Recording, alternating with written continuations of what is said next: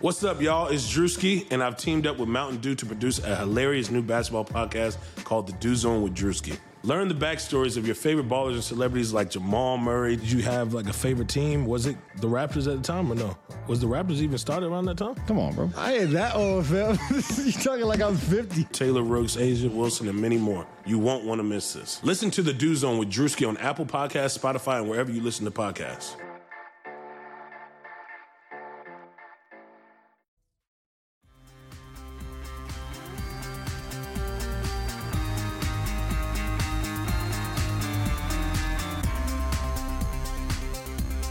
What it do, Hardwood Knocks listeners? I am Dan Favale coming at you with my super duper, incredibly esteemed, awesome times awesome, fantabulous, spectaculario is ready for the Utah Jazz to stop sucking co-host Andrew D.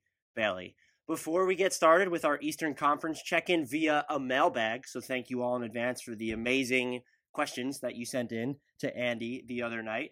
I just have our usual housekeeping notes. Above all else, please, please, pretty please with sugar and everything else that you like on top. Continue rating, reviewing, and subscribing to Hardwood Knocks wherever you get your podcast. We can be found everywhere, including YouTube. Subscribe to our YouTube channel. You can still help us the most by rating and reviewing us on iTunes, even if you're not using iTunes. We just need to see those numbers goes up. It, it helps the podcast get found. And as we see the numbers go up, I will maybe pester you less about rating and reviewing us there. Follow Hardwood Knocks on Twitter at Hardwood Knocks. Follow Andy on Twitter at Andrew D. Bailey. You can follow me on Twitter at Dan Favale, F A V A L E. Also follow the Blue Wire Podcast Network on Twitter at Blue Wire Pods. Last but certainly not least, shout out to this week's sponsor, Roman. You will hear their ad read in a minute. They can help men with all of their health needs, basically. We're going to talk about some awkward stuff in that ad read, but don't you worry. Roman is here for you guys. With all that out of the way, though, Andy, how are you doing? I'm doing good. Still recovering from uh, another terrible performance by the Utah Jazz, but I'm I'm ready to uh, redirect my attention to the Eastern Conference and get off that topic. If you had to nutshell it, what is the Jazz's issues? We covered this in the previous pod, but it has to be more than shot selection at this point. Um, yeah. they don't. For the last few games, I think there's uh, a serious lack of effort on the defensive end. They're they're not connected um, offensively. I, I, think the biggest problem is still the fact that uh, their leader in usage for each of the last three seasons is below average in efficiency. And Donovan Mitchell, at some point, he's going to have to figure out how to get to the line or take more threes or or something. Um, the the loss of Mike Conley, even though he was shooting terribly, has hurt them too. I, I think he was kind of a stabilizer, especially for that first unit. Um, the, the starting lineup's net rating was great this season, despite the struggles um, team wide. But I know you just told me to nutshell, and I gave you like five things. Maybe a nutshell answer would be the bench too, because they've been terrible. Um, it's it's hard to nutshell a, a team that has so many problems right now. Fair enough. Here's another team with a lot of problems: the New York Knicks since we've last recorded, they have fired head coach David Fizdale. That was kind of fait accompli. I think we all saw that coming from the moment yeah. that, that Steve Mills and Scott Perry held that in, impromptu post game press conference. I, I, think it was November 10th or around there. Uh, and then reports came uh, from all over, including from Bleacher Report's Howard Beck, that the Knicks remain enamored with going after Raptors president Masai Ujiri, and there was also a report that he rejected a lucrative contract extension over the summer, and that he may be fascinated by the Knicks job. What do you sort of make of of all of that, the latest in the world of Knicks? well, um, you know, if they wound up with Masai Ujiri, I, I, do think that's certainly an upgrade. He's got a great track record with, you know, even before Toronto, he did some really good things with the Nuggets. Uh, he obviously built a championship team in Toronto, and more than that, he's he's built a team that's had sustained success even before and after the Kawhi Leonard trade. It's he he builds teams with depth. He has a knack for finding um, talent outside the lottery. Uh, he's he's made a lot of good trades throughout his career. I do think he brings some stability to the front office. Uh, it would be interesting to see if if that stability that he brings can win out over all the chaos that that has come with James Dolan over the last whatever it's been 20 years 25 years I don't even know.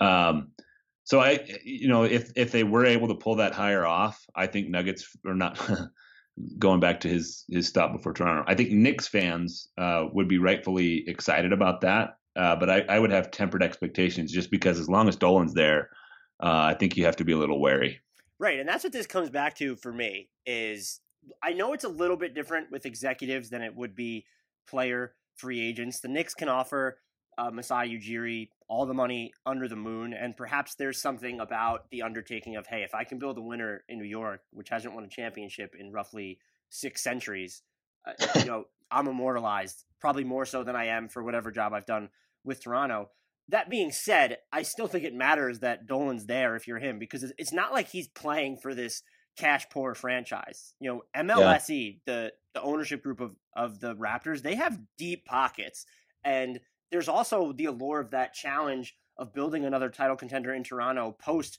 Kawhi Leonard. Like that's another form of validation, and to put maybe Toronto on the map as a free agent destination or just this place that's now known for churning out contenders and developing players and and even sort of those you know second or third chance guys like Rondae Hollis Jefferson who's playing well right now. I don't think that's unappealing, unchallenging, or, or stale at this point, which is why you would think he'd leave Toronto at all. And again, if it's a money issue, I don't really, I, I can't see the Knicks outbidding uh, Toronto to the extent that it would be a no brainer for him to leave. My other thing is, is and I've seen people say this, is that James Dolan has stayed out of basketball matters through the past two regimes, uh, with Phil Jackson and then Steve Mills and now Scott Perry. I'm calling bullshit there because one, part of a good team governor is that they're going to step in and put the right people in place so that they don't have to meddle to a detriment. Uh, J- James Dolan, we know, has meddled to a detriment in the past, and he's not putting the right people in place. It wasn't Phil Jackson, and it's certainly not Steve Mills at this point, who has been with the franchise for way too long. I think it was uh, Bleacher Report's Howard Beck wrote a piece where he pointed out that Mills has now been promoted like three times within the organization. You don't you don't get to say that he's not part of the problem then. And then also, if you go on the radio, I don't care what reporters are saying or what people around the league were saying about Kevin Durant and Kyrie Irving definitely going to the Knicks. We know that that's what they were saying. He went on the radio basically a month after the Kristaps Porzingis trade and declared that they were going to get free agents. That's meddling. And then he's yeah. most likely, allegedly, the reason that Scott Perry and Steve Mills gave that wildly out of cower, uh, wildly out of character post game press conference this season. That's meddling. So we have two instances within the past year where he's meddling, and there's other stuff going on. You think that Richard Jefferson tweet from New York's PR didn't have like James Dolan's stamp of approval, or that wasn't demanded by yeah. him? Not everyone in Madison Square Garden can be that rampantly stupid. And so he continues to meddle, even if people don't see it. And the fact that I've seen people saying this doesn't fall on him as much as it does, you know, Mills or or Fizdale is mind blowing to me. You know, maybe most of the blame is at Steve Mills, but you have to look at the guy who's not only installed him inexplicably because of that whole Glenn Grunwald situation after the Knicks were actually good for a season, but has now allowed him to sort of steer the franchise into this directionless hellhole that it's in right now, and that's just, that's just what's gotten me the most is that people continue to kind of fall for the James Dolan hasn't meddled, and I think that's a deterrent to not only free agents but to a guy like Masai Ujiri. And so I would be shocked if he ended up with the Knicks. I think "Directionless Hellhole" should be the name of your debut album. It's and look, it's not an overstatement. who's who's their fortunes no, turning prospect? It might be R.J. Barrett, but he can't hit free throws. And I people have pointed this out, like the Knicks are just not the place where you trust them to develop or oh, no. maximize their young talent. Kevin Knox, yeah. I mean, even Mitchell Robinson still fouls like crazy. So it's I I just again directionless hellhole. I think yeah, fitting. Talking about erectile dysfunction isn't easy. Usually, we just brush it off or blame ourselves, saying things like, I lost my mojo. Or we avoid it altogether with excuses like, I had a long day at work, or, sorry, honey, I'm just not feeling it. But with Roman, it is easy to talk about it. With a real doctor who can prescribe real medication, it's simple, safe, and totally discreet. With Roman, you can get a free online evaluation and ongoing care for ED, all from the comfort and privacy of your own home. Doctor will work with you to find the best treatment plan. If medication is appropriate, Roman will ship it to you with free two day shipping. The whole process is straightforward, simple, and again, discreet. Getting started is equally easy. Just go to getroman.com slash bluewire and complete an online visit. Erectile dysfunction used to be tough to tackle, but now there's Roman. Complete an online visit today to connect with a doctor and take care of it. Again, just go to getroman.com slash bluewire to get a free online visit and free two-day shipping. That's getroman.com slash bluewire for a free visit to get started. getroman.com slash bluewire. Should we dive into this mailbag? We should. Let's cannonball. Let's not even dive. Let's just cannonball. okay. All right. Um, I'm gonna I'm gonna kick it off with something near and dear to your heart. This is from Mechanic32. Which team will make the first trade of the season? And I guess we can we can restrict this to the Eastern Conference, and I maybe just tighten it up a little bit. Which Eastern Conference teams do we think are going to make some trades? It has to be the Cavaliers at this point. Would be Yeah. pick, and maybe there'd be another Eastern Conference team involved in that trade. But with the report that players are growing frustrated with uh, John Beilein's approach, like he's treating it like a college team. That didn't take very long, huh? No, I mean my whole thing is I get look that just because he's so he's older, I'll say the, the timeline always felt weird, but this is he's not even a half season into his first NBA coaching gig. Like, can players maybe give him a little bit of leeway? And I know it was probably mostly veterans, although the Athletic uh, had reports, I believe it was from Joe Vardon, that it wasn't just the veterans saying this. Like, it has to be. I thought there'd be more of a leeway period for him and just everyone involved, but it does seem that uh, although Tristan Thompson kind of came out and just crapped all over anyone that was talking behind Beilein's back, which I thought was really cool and has made me just lo- appreciate this Tristan Thompson season, Tristan Thompson season more than ever. It just seems that there are going to be moves made in Cleveland, and the no-brainer one would be Kevin Love, just because he Yeah. has the three years and like ninety-ish million left on his contract, and he doesn't fit their timeline. And he's someone who I think, even though the money feels a little bit weird, perhaps not this season, but looking towards the back end of that deal, he does feel like someone who would be fairly desirable. Yeah, I think the money is certainly a concern, but I, I think you can find some some realistic suitors for him around the league. I don't think the Carmelo Anthony thing's gone quite as well as as some would have you believe. So maybe Portland is still an option. The obvious problem there is then you've got you know, we, we just mentioned the money for Kevin Love. You compound that with Damian Lillard and CJ McCollum's contract, and you, you've got a really uh, untenable uh, roster structure there. I, you know, in my opinion. And Um, the other problem there too is that Portland is 11th in offensive efficiency right now, and maybe that'll go down because yeah, so maybe that's not the problem. hands up, Rodney Hood tore his Achilles. That was really that was devastating. Uh, he was having such a good year, but they're 20th in defensive efficiency, and Kevin Love isn't going to help you that there. doesn't help.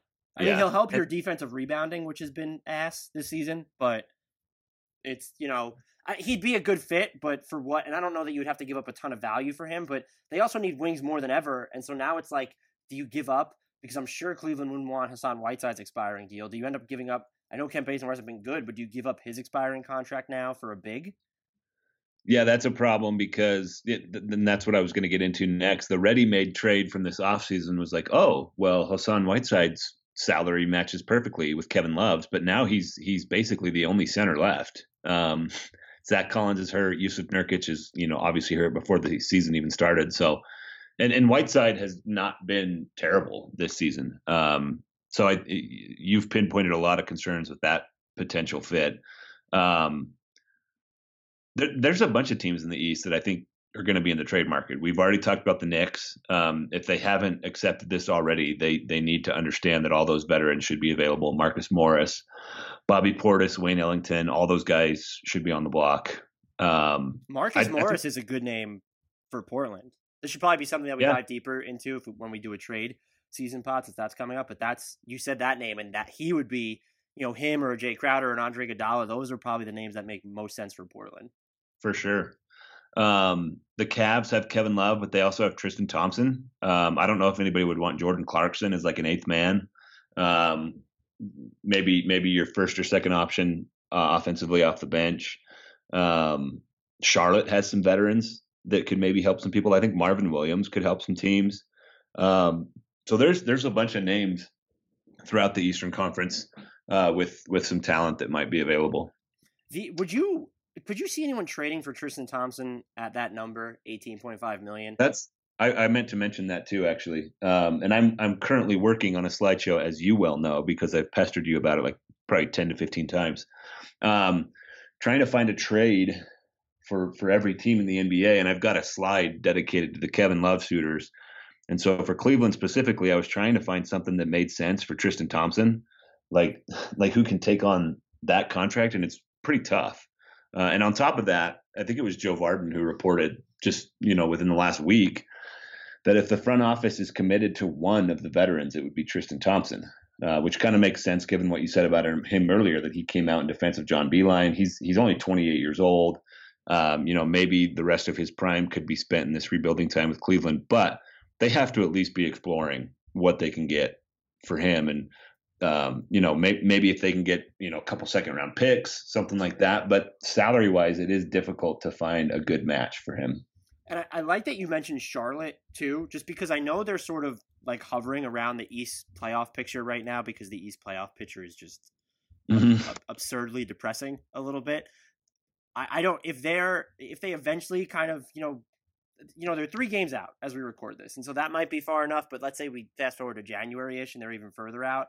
Um, a guy like Cody Zeller would be a name for me. Two years left on his deal, and yeah he's just he's cheaper than a guy like Thompson. Obviously, more money left on his deal, but it seems like it's just easier to squeeze that number in. It's fourteen point five million dollars as opposed to eighteen point five, and so that might be a name. I think one of those like sort of under the radar names to watch in these two. And the other team, I would say, I, I wouldn't pick them to move first. Definitely Charlotte, New York, or Cleveland would be my pick there. But the Bulls.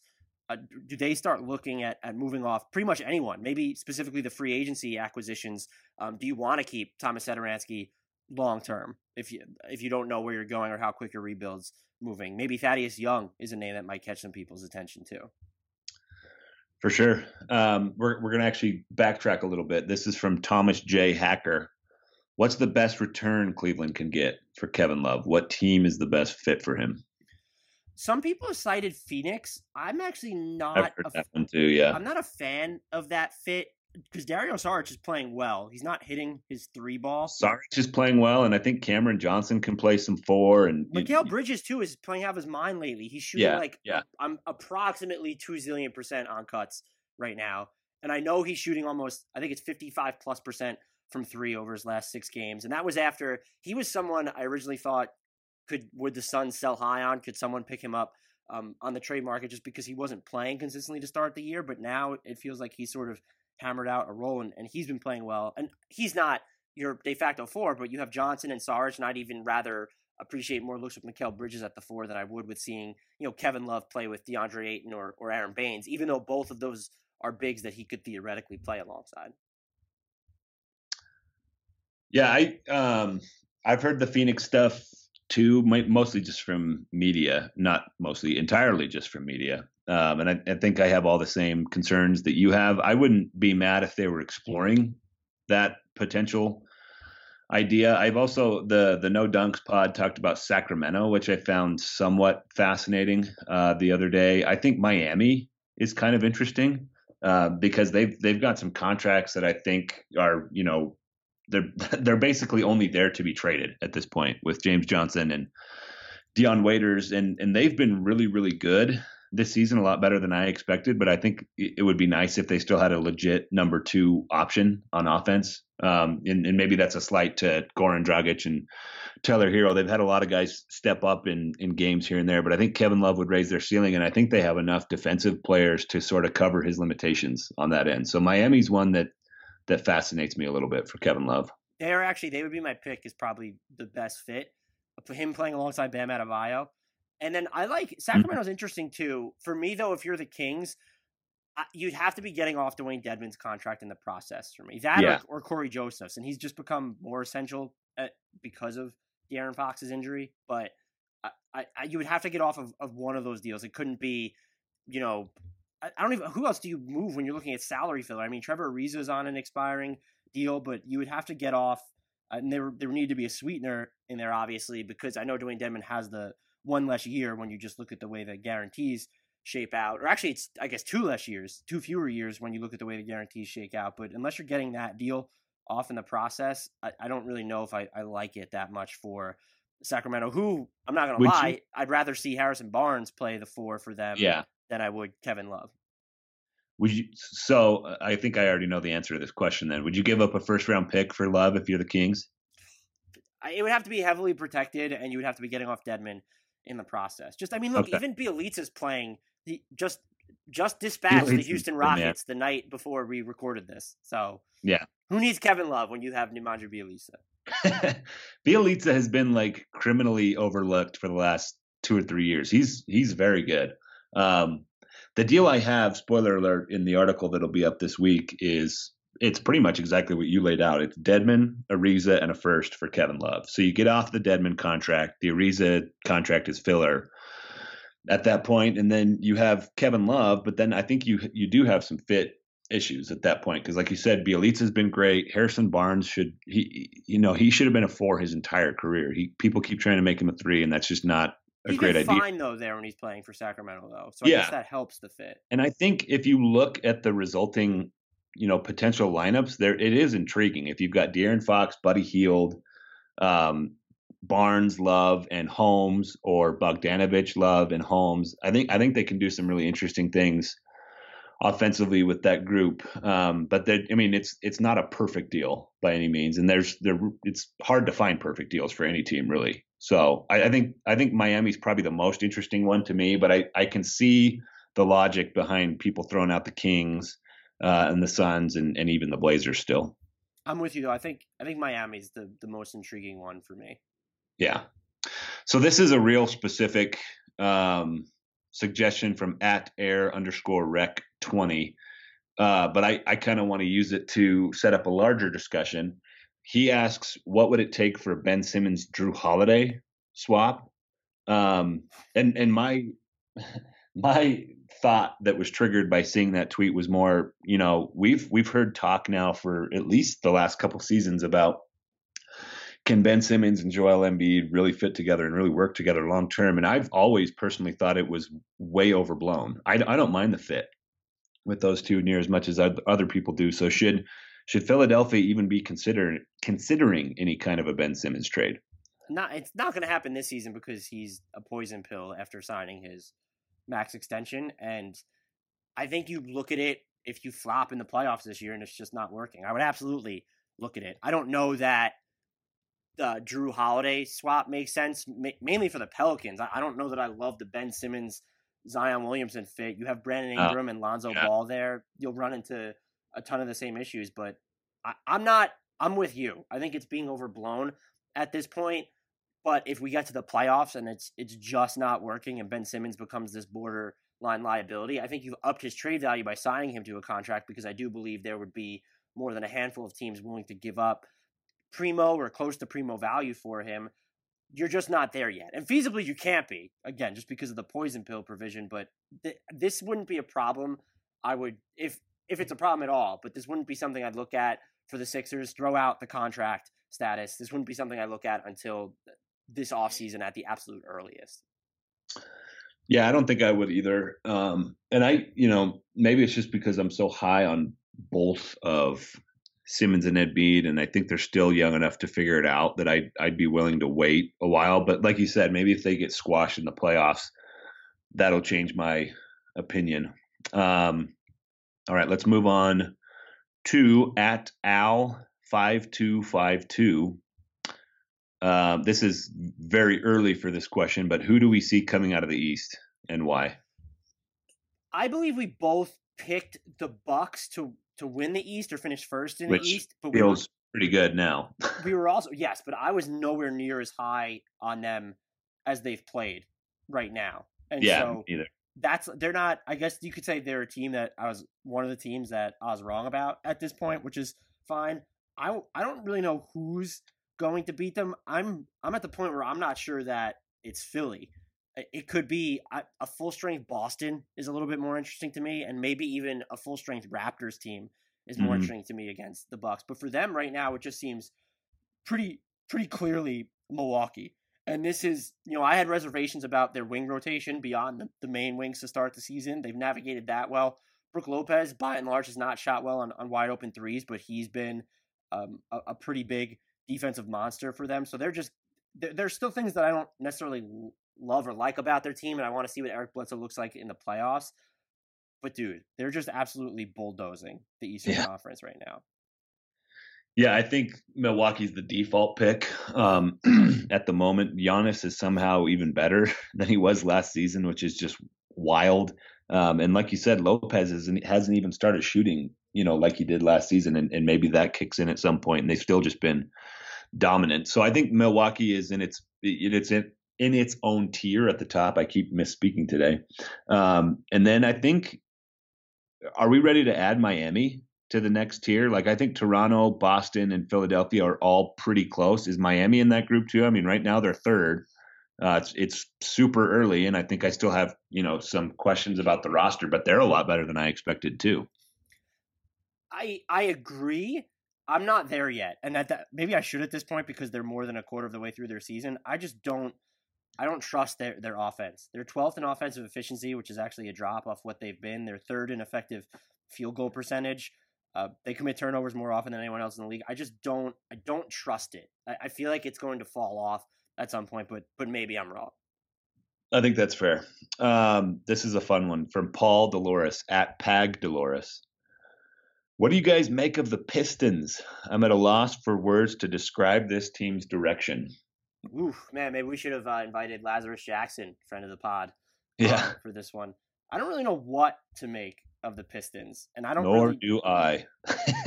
and it's you can't. I know there have probably been calls for them to blow it up, but you're two games out in loss com from a playoff spot of an Orlando Magic team that in itself has has not really been great this season, and so I I, ju- I just don't know. You have good games from Derrick Rose, Langston Galloway's been been shooting the ball well. Blake Griffin has been up and down, but his three ball by and large has been falling. I don't I don't know what to make of this team. I'm I'm wondering if, you know, would let's say a healthy Reggie Jackson give them a jolt. I I don't I don't know. I also just don't know if there's a trade out there that they can make.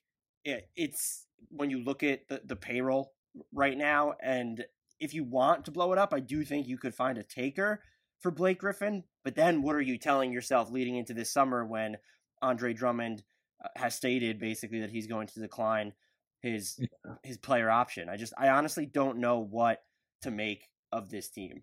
The the I'm happy to see that uh or from what I've seen of the Pistons that the Thon Maker minutes have been decreased because Christian Wood uh just didn't know a ton about him, but the way he can move with the ball in his hands and putting it on the floor, just the fact that it was even a question Joe Johnson could make the roster over him at one point. Yeah is really astounding to me. And I I forgot about the Joe Johnson thing. Um, I I also have no idea what Detroit's direction is, and I think that's why they should start over. I I, I don't necessarily think they should trade everybody, but I think everybody should be on the table. Um, I just looked this up the other day, and over the last 20 seasons, or I think it's, I can't remember if I did the last 20 seasons or the last 10. Um, but their 22nd win percentage over the last 10 seasons, if you limit it to the last like five, it, it bumps up slightly to 17th. This season, like you said, they're a game or two out of the playoff hunt. I think they're just year after year churning through mediocrity. And I think if they, they keep the team the way it is, they're going to continue to do that. So I think they should be exploring whatever assets they can get for every single veteran on the roster. I think even Andre Drummond should be available. Um, if you re-sign him this summer, I think that's a great piece to build around going forward. But if you can get a good return for him uh, this season and avoid his free agency altogether and just sort of kickstart a rebuild, I think that's an option too. I, I would put literally everything on the table if I'm the Pistons because this team is not competing um, for a title anytime soon.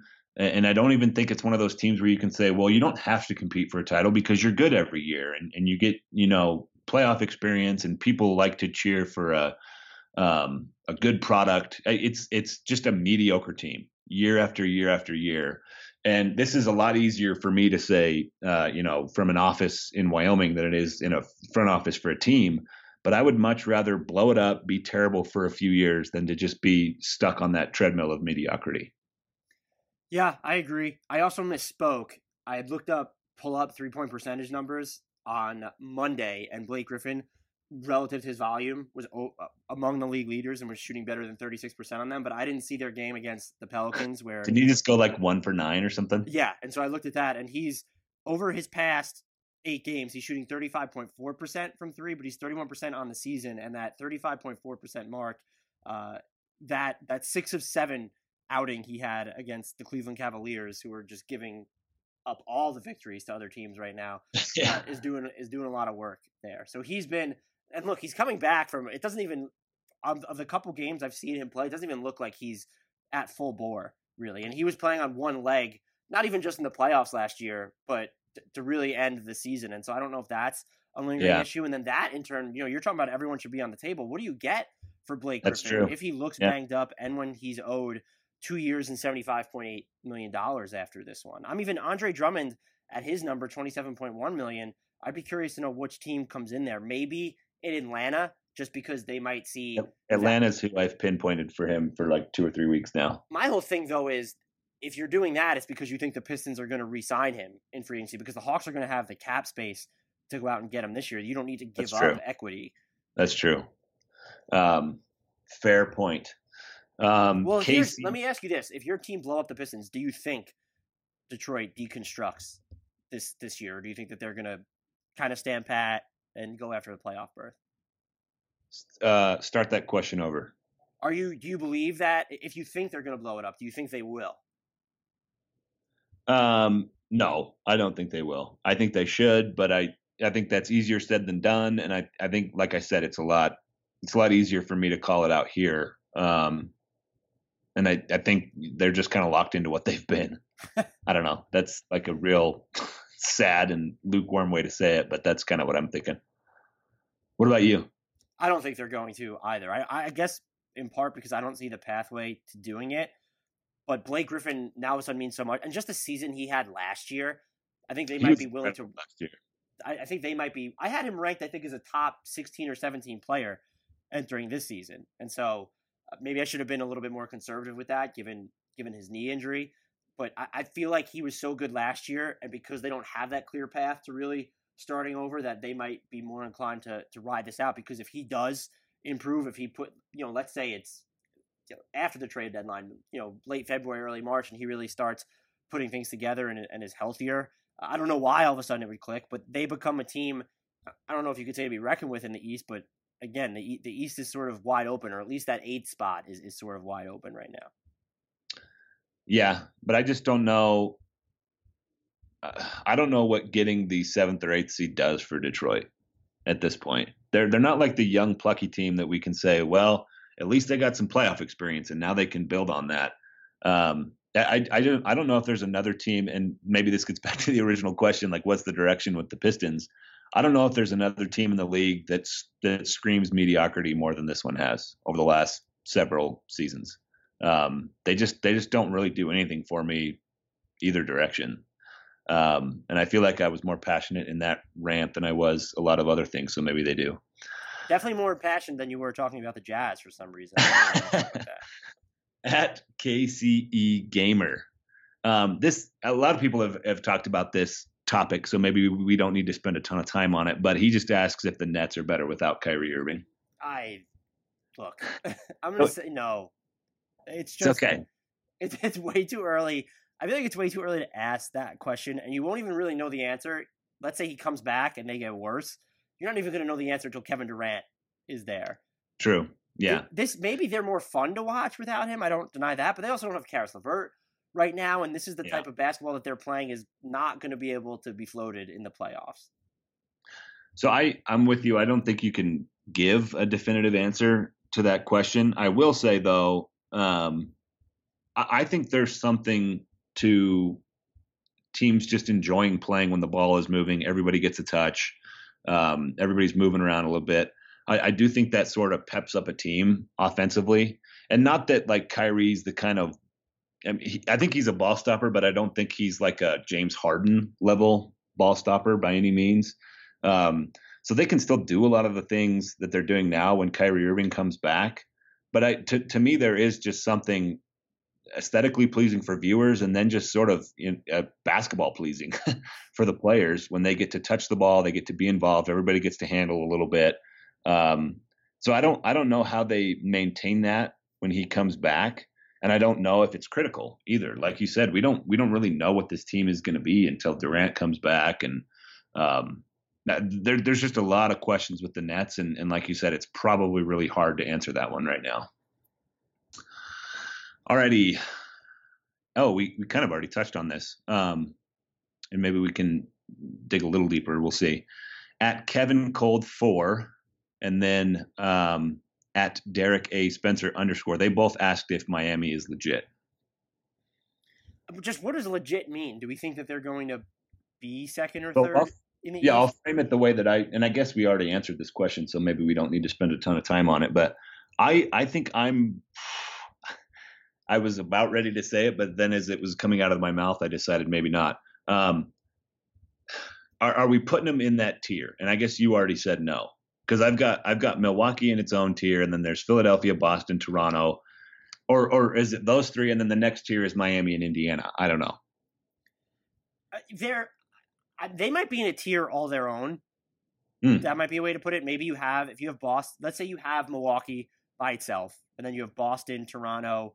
You want to throw Philly in there. Then maybe it's just Miami because I don't know if you put Indiana and Brooklyn there just yet. You have to see how they look when Victor Oladipo comes back for Indiana and Kyrie and Caris LeVert come back for Brooklyn. That might be the way to structure it right now. Which I just have reservations about Miami, and I wrote about this earlier in the season, but this is just you know just the one nutshell. I said they they ranked third in effective field goal percentage overall. Based on the location of their shots, though, they're four. They should be 14th in effective field goal percentage. So they're really outperforming hmm. expectations there. And Uh, look, they, they take a good amount of the, the right shots, but they don't get to the rim too frequently. So it's just I, I I'm I'm just not entirely sold on them. Even their defense, I haven't looked to see if this stabilized, but opponents were just not making their wide open threes against them this season. And so that was another one where I, where I wondered, hey, are they going to be among the best defensive teams in the league? And now it seems to have sort of stabilized, maybe a little bit low, but teams are shooting 36.8% on wide open threes against them. So perhaps that's not as big of a concern. I'm just I- don't I think they're good and they're better than I expected. I'm not going to loop them in with the Raptors and Celtics right now. here are some things I find really intriguing about Miami. Um, as you know, I, I have already taken victory laps on Bam Adebayo, but I think he's even better than I expected. I, I don't I could not have predicted 15, 11, and four assists. The passing is the truly wild part of this season for him. Um, he's really switchy on defense. He's he's been phenomenal. Tyler Herro, averaging almost 15 points a game and shooting 39% from three. I I would never have predicted that. Duncan Robinson is taking seven threes a game and shooting 43% from three. Um, they're they're getting contributions from Olynyk, Meyers Leonard. Um, it's they're they're just having a lot of guys randomly pop up and, and make contributions that we didn't expect. I think Kendrick Nunn probably goes in that group too. And maybe this is a reason to say it's all going to come crashing down at some point because maybe two or three two or three of these guys come back to earth a little bit and, and suddenly they're not near as good. Um, but there there's just a lot of encouraging signs all over this roster. And I think their best trade pieces, like I mentioned earlier, Johnson and Waiters, they're not even playing. And so if you replace those guys with another rotation player or even a borderline star like Kevin Love, um, then then they become pretty interesting to me. Aaron Gordon would be an interesting name for them. Oh, too. yeah. That'd be very interesting. They- He's having a weird season. He's not been good. Defense is Yeah. fine, but he is not. He has not been good. The Uh, the, the other the thing that's weird with the Heat too, their defense, they rank in the top ten of defense in every single shot location except for at the rim, where they're twenty eighth per clean glass. They're Yeah. fifth in defending the short mid range, sixth on long mid rangers, third defending the mid range overall, eighth in corner threes, second in above the break threes, second in all threes, twenty eighth in opponent percentage at the rim. Hmm. I just found that wild. yeah. Aaron Gordon shooting 42% from the field and 31% from three, just to emphasize what you said a second ago. That's actually higher than he was shooting the last time I checked. So congratulations to Aaron Gordon. Bringing it up. Um, Okay, this one's kind of fun. Jaylen Brown, All Star Reserve or nah? Ooh, I'm going to defer to you on that one. I think it's in play. Um, if you look at Boston's roster, they they have, I think, four guys with All Star cases right now. They're obviously not going to get four All Stars, but Jaylen Brown right now is averaging 20 points a game, seven rebounds, shooting 38% from three. Um, I, I think if Boston gets multiple All Stars, he'd he'd probably be third or fourth in the pecking order. Um, I don't know. You can maybe correct me if that sounds wrong. Gordon Hayward's, you know, probably bringing up the rear just because he's only played in nine games at this point, and, and maybe he'll have enough time to build up his resume between now and February. Um, but they're Boston's been really interesting this season. Jaylen, this is another team that has a few guys that I think have been better than I expected. Um, they're they're they look pretty dang good. There, you said he'd be third on your list. I would probably only put Kemba in front of him. Are you putting Tatum ahead of him? Tatum? Tatum's been really like his Tatum's shooting has not been as good as Brown's, not even close actually. But I think Tatum's actually been better defensively. That's probably fair to say. I've been impressed with the the frequency with which Jaylen Brown is getting to the rim relative to seasons past. Uh, it's actually less than or less often than ever, but he's shooting better than seventy percent at the rim, and his his again, you said his three point percentage, his free throw attempt rate is down, but his passing feels like it's been a little bit better on drives. He's passing on a higher percentage of his drives than Jayson Tatum. I might put him in front of Tatum just because he's been the more consistent player this year. And I'm as I'm looking at the stat sheet now, his effective field goal percentage is almost nine points higher than Tatum's. Which I didn't is, realize that gap exists. Yeah, Tatum's been he's hit his threes, even though that has dropped off. He's below thirty seven percent. That's not terrible, but it is a career low for him. But he's been just sort of up and down. And he look, he's he gets to the rim less than Jaylen Brown. He's getting to the rim on 25.2% of his shots, and that's a that's a career low. And he's shooting 52% at the rim. So I it, and those aren't the numbers that everyone's looking at when they're picking All Star, but I I think it's pretty clearly been Jaylen Brown who's who's the more consistent player this year, and they're just so close when you look at the statistical categories. And I would even say defensively that I, I think I'd give the edge to Jaylen Brown right now. Kemba's definitely one for me on the Celtics, but then I think I go Jaylen Brown when we're looking at an All Star pecking order. I was looking at the Celtics roster the other day. Um, they've got 12 guys who've played over 200 minutes. Can you guess how many are below replacement level by box plus minus? Out of 12? Yeah. I'm going to say one. Ooh, close. Two. It's just Carson Edwards and Grant, and Grant Williams. That's it. The two rookies. Carson uh, has huge ass quads. so that makes up for the below or below replacement level uh, box plus minus. I can get behind that. Um, but they've they they are deep. They're playing really well. Um, if we got that question about uh, Kyrie Irving, but switch nets out with Celtics, I think it might be a little bit easier to answer. Um, anyway, let's okay. We got Justin's question in. He asked us about Jaylen Brown.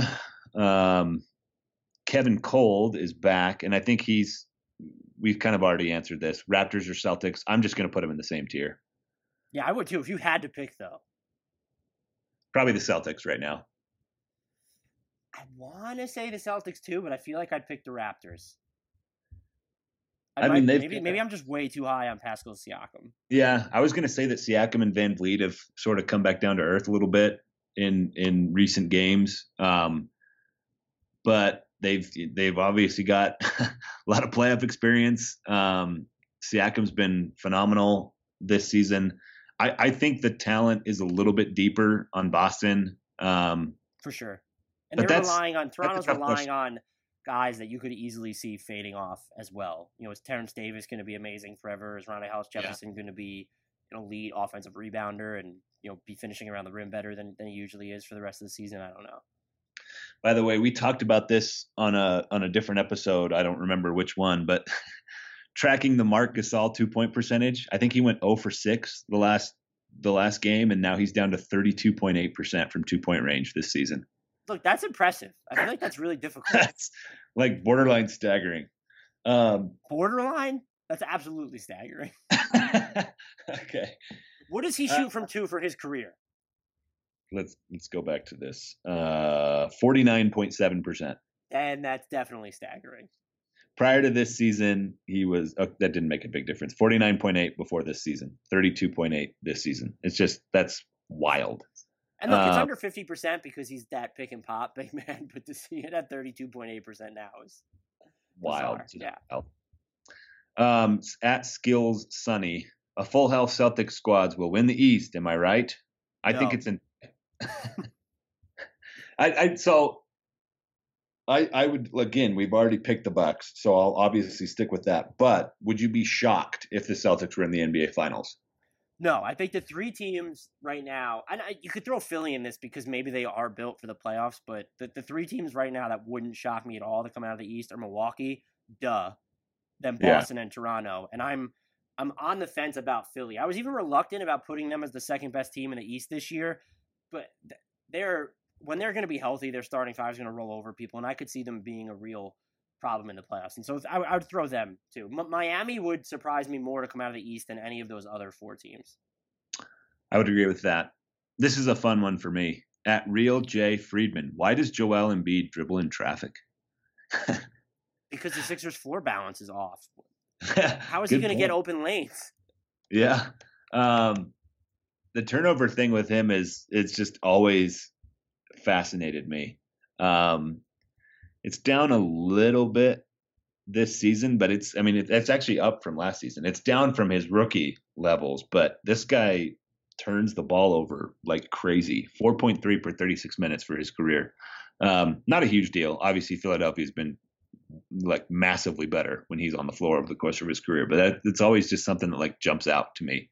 Joel Embiid turnovers.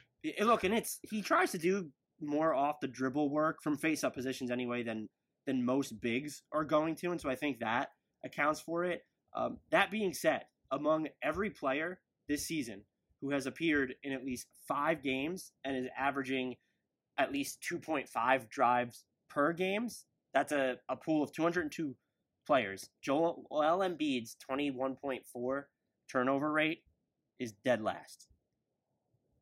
Like the highest, right? Yeah. Yeah. Did you just pull that up since I've read this question? Yeah.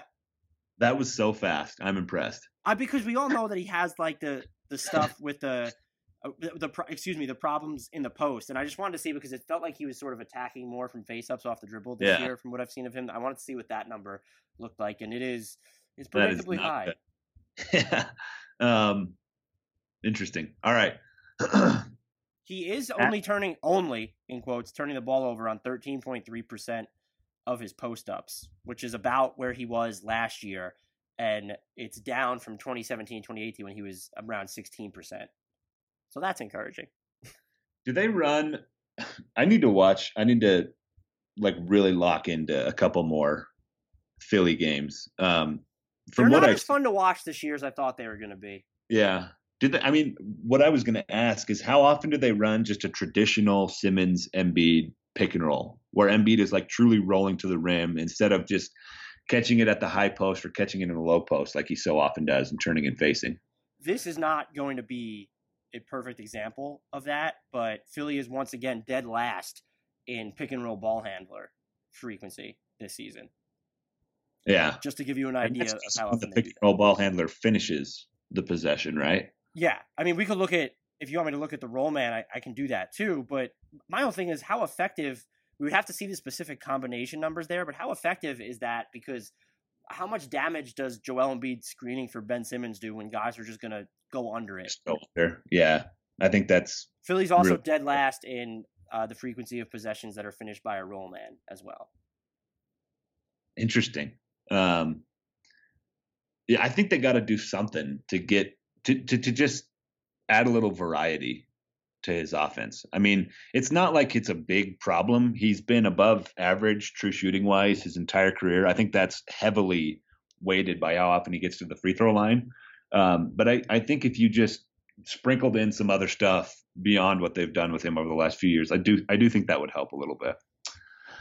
At Bayo Rugaji, hopefully I pronounced that close to correctly. Um, I think we can answer this one pretty quickly. Are the Bucks overhyped? No, what? I I So I mean, I- maybe I shouldn't be answering I like that, know. but Yeah. they have the So- best defense in the league, and I feel like when you look at some of their players, uh, let's say specifically a Brook Lopez, uh, Eric Bledsoe has been close to at least to, before the quarter pole was was closer to a roller coaster than not. You didn't have Khris Middleton for an extended period of time. This almost feels like a team that maybe might not even reach its absolute apex until we get later in the year. I actually think they're probably closer to underhyped uh, than overhyped. I feel like we've heard a lot more about the Lakers and the Clippers. Um, even the 76ers have generated a lot of buzz this season. I, I think the Bucks are somehow at like what are they 21 and 3, flying under the radar a little bit.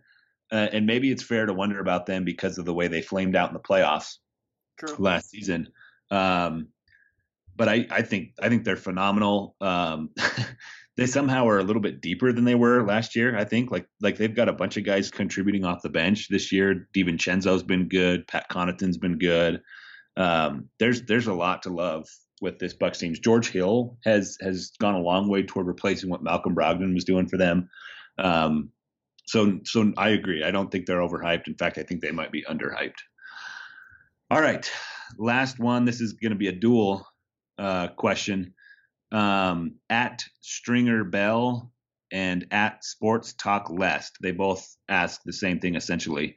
Um, Pacers once Oladipo gets back, can they can they make any kind of a run? I would say they're better in the macro than I expected them to be without him. And Mhm. so I wouldn't see why not. But it also becomes a matter of what does he look like upon return from this quad injury? Like he might not be someone that immediately helps your 17th ranked offense. Completely agree. Um, it, it might take him some time to find his game legs, and and we've seen with a lot of significant injuries that sometimes it doesn't happen until the next season. Um, Kristaps Porzingis sat out a year and a half, and he, he still looks shaky. So these these really big injuries and the amount of time that NBA players take off to rehab that stuff now, just exercising an abundance of caution. I do think it takes a while to get back into the flow of things. But if it, you know, let's let's say it's a quick timeline for him, um, and in two or three months he kind of looks like his old self. They're they're going to be tough. Um, have you heard this take floating around the last few weeks that like one through six, the East is right there with the West this season? I've seen the, take that I've seen floating around is that the West is not as strong as people make it out to be.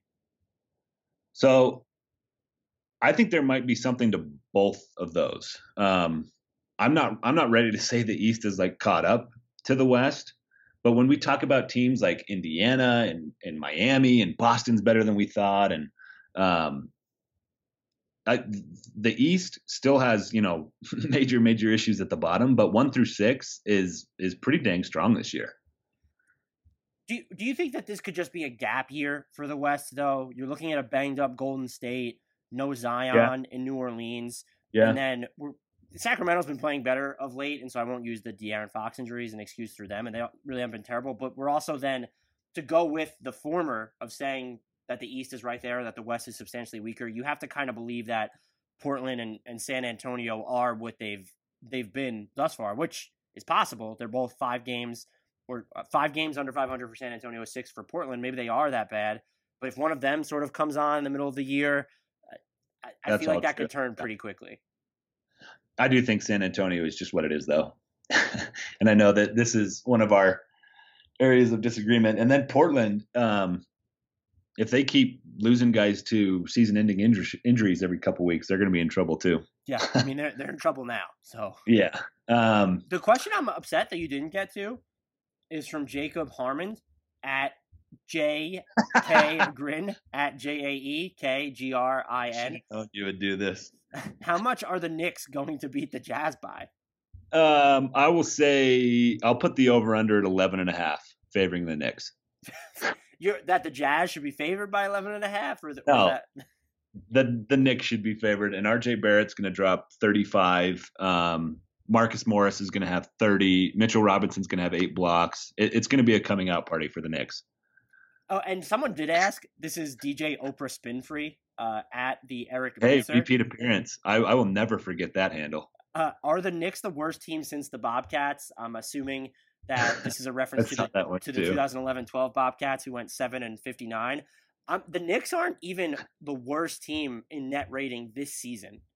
So i- according to Clean the Glass, they're 28th in net rating. If you go by Basketball Reference, um, they're 29th, and they have the 15th worst net rating of all time right now. Where Charlotte, that Charlotte team was tied for the worst net rating of all time with the 92-93 Dallas Mavericks. Right now, Cleveland has the worst uh, net rating in the NBA, and it is one of the 10 worst of all time. This is not adjusted, though, so that would be something to look into. But I do not think that the Knicks are the worst team since those Bobcats. But if they trade Marcus to shoot for. Morris, the, the season is still young, is all I'll say.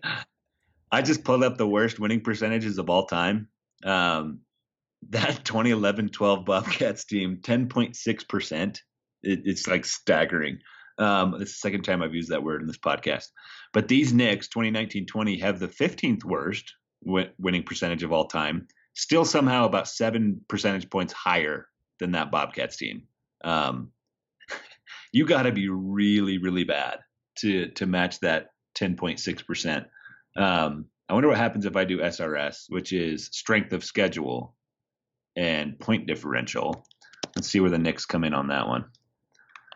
Let's see, let's see, let's see. Uh, 28th worst, and the Golden State Warriors are worse than them. 16th worst SRS of all time for this Warriors team. Um, there are some teams off a to of some a gap really year. bad- yeah, really, really bad starts this season.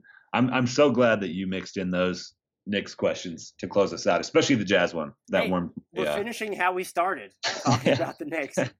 yeah. Talking about how the Knicks are going to pound the Jazz just warms the cockles of my heart. That Uh, was a sentence. That is a sentence.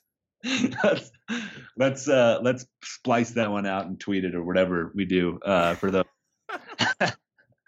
all right, that wraps up another mailbag. Thank you to all of you for your fantastic questions as always. If we didn't get to yours, I'm sorry. Uh, keep reaching out, and hopefully we'll get to them on the next one. If you want to get at us on Twitter, Dan's at Dan Favale, F A V A L E. I'm at Andrew D. Bailey. The show is at Hardwood Knocks. The sponsor is at Blue Wire Pods. As always, we encourage you to rate, review, and subscribe to the podcast. And until next time, we leave you with the shout out to Beno Udrih and Kyle Anderson.